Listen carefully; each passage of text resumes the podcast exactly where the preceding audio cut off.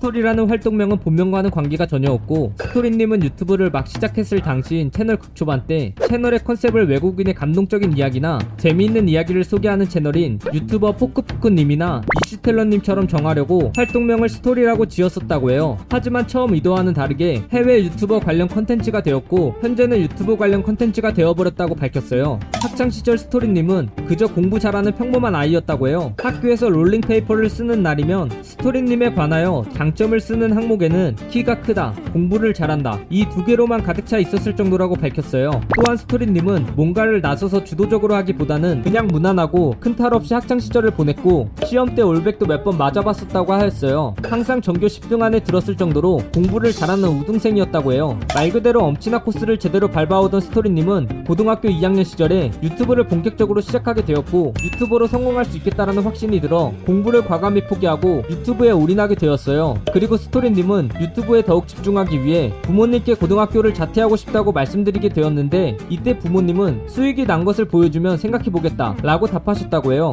그 시점으로부터 약 사 개월 뒤에 스토리님의 수익 창출이 승인되었고 그 첫 수익은 부모님의 월급을 뛰어넘게 되어 부모님은 스토리님의 자퇴를 흔쾌히 승낙해주게 되었어요. 이에 결국 스토리님은 이 학년 이 학기에 고등학교를 자퇴하고 유튜브에 전념하게 되었어요. 스토리님은 각종 플랫폼의 잡학다식한 정보들을 간결하고 알기 쉽게 전달하는 영상을 업로드하고 있는데 특히 유튜브와 관련된 정보, 실험, 꿀팁들을 최대한 간단하게 정리해주는 영상이 주를 이루고 있어요.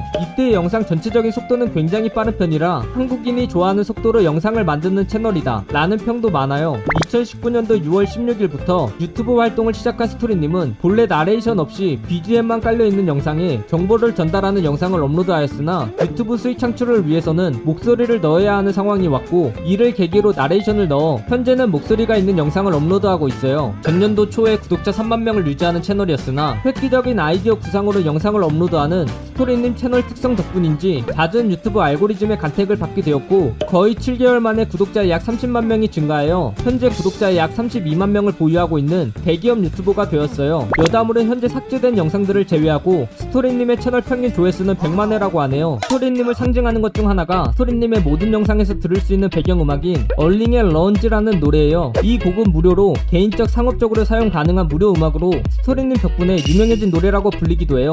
스토리라는 채널을 시작하기 이전에는 스토리님은 모바일 게임 네뷸러스 관련 유튜버였어요. 이 채널의 첫 업로드는 이천십팔 년 이월이며 이천십팔 년 구월에 업로드한 영상을 마지막으로 이 채널은 운영되지 않고 있어요. 이후 스토리로 이름을 알리고 나서 키키 지금 여기에 영상을 올리면 보는 사람이 있을까? 라는 제목의 삼 초 길이 영상을 단순 호기심으로 업로드하기도 했어요. 여담으로 당시에 구독자 오백 명을 넘어서자 친구들 사이에서 유명 유튜버로 불리우게 되었다고 해요. 스토리님의 채널의 흥행 요인을 분석해보자면 영상 기획, 깔끔한 편집, 빠르고 정확한 말투의 목소리인데 이 목소리는 스토리님의 목소리가 아닌 유튜버 원우진님의 목소리라고 알려져 있어요. 자세한 내용은 알려져 있지 않지만 원우진님이 스토리님의 채널을 보고 먼저 연락을 주셨고 이야기를 들어보니 괜찮은 것 같아 원우진님의 나레이션을 넣어 시도해보았고 그 시도는 굉장히 성공적인 결과를 가지고 오게 되었어요. 자신이 가장 잘한다고 생각하는 것은 무엇인가요? 라는 질문에 스토리님은 유튜브 분석이라고 답했어요. 그동안 유튜브 알고리즘이나 성공한 유튜브들의 비결 등을 정말 많은 시간을 들여 연구해 왔었다고 해요. 또 다른 장점으로는 욕을 하지 않는 것이라고 밝혔는데 스토리님은 현실에서는 물론 인터넷상에서도 최근 오 년간 욕이나 비속어를 한 번도 사용하지 않았었다고 단언하였어요. 또한 스토리님은 화도 잘 내지 않는 편이라 학창시절에 친구들이 얘 화나면 어떨까? 라며 궁금해했고 졸업하기 전에 너가 화내는 것을 보는 것이 소원이다 라고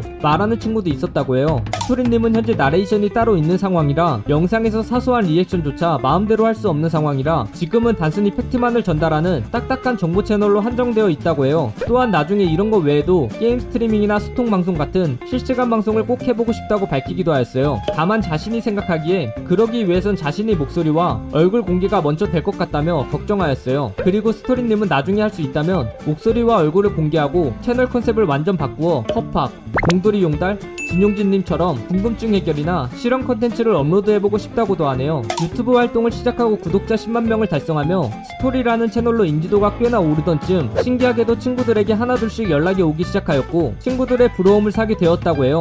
이때 그때 친했던 친구들은 물론이고 그닥 친하지 않았던 친구들이나 전혀 일면식도 없는 선후배, 옆 학교 학생들, 심지어는 인터넷에서 만났던 친구들까지 모두 한 번씩 연락이 왔었다고 해요. 항상 삼 분 이하의 짧은 영상을 업로드하는 스토리님에게 영상 길이를 늘려볼 생각이 있나요? 라고 물어보자 자신도 긴 영상을 만들고 싶지만 못 만드는 것이다 라고 답했어요. 평소 스토리님은 영상을 제작하면서 몇십 번씩 영상을 돌려보게 되는데 조금이라도 티엠아이가 섞여 있거나 같은 말을 반복하는 부분, 시간을 끄는 부분이 있으면 온몸에 소름이 돋게 되고 더욱더 깐깐하고 철저하게 검수하게 된다고 밝혔어요. 그리고 영상 길이를 늘리면 수익이 많아지기는 하겠지만 영상 길이에 비해 들어가는 시간과 노력이 훨씬 많아서 중간에 집중력이 흐트러지거나 흐름이 다른 길로 셀 수 있기 때문에 앞으로도 영상 길이를 늘릴 계획이 전혀 없다고 했어요. 여담으로 스토리님은 전에 팔 분 이상의 영상을 하나 준비하고 있었으나 그 대본을 현재까지 오 개월 넘는 기간 동안 완성하지 못하고 있고 그 대본을 완성하기 위해 파일을 여는 순간 머릿속이 하얘진다고 말했어요.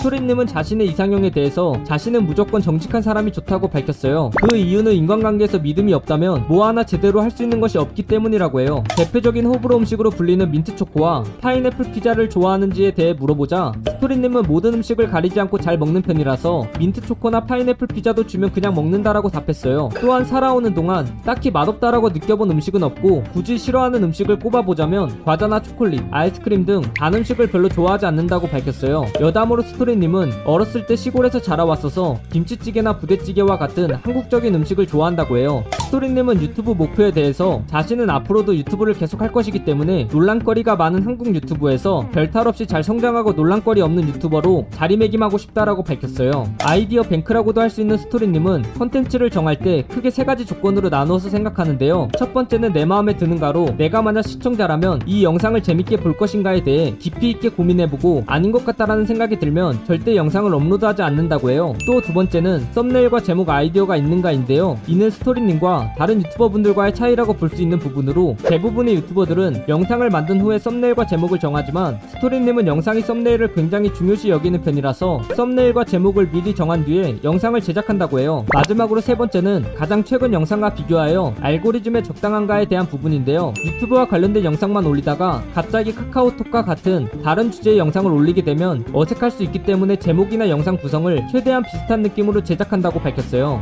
스토리님은 유명 게임 스트리머인 우왁굳님의 방송을 자주 챙겨보고 팬카페를 가입했을 정도로 굉장한 팬이라고 해요. 또한 스토리님은 구독자 십만 명을 달성하여 유튜브 공식 채널 인증 배지를 받게 되자 우왁굳님의 팬카페에 인증글을 올리기도 하였어요. 이 영상 내용은 모두 인터넷에 기반한 자료들을 정리하여 만든 것이라 사실과 조금은 다른 내용이 있을 수 있어 그 점 양해 부탁드리겠습니다. 잘못된 내용이나 티엠아이 내용에 대하여 추가하실 내용이 있다면 댓글을 달아주시면 감사하겠습니다. 영상이 재밌었다면 구독과 좋아요 꾹 눌러주시고 오늘도 포비 하나로 되시길 바라겠습니다.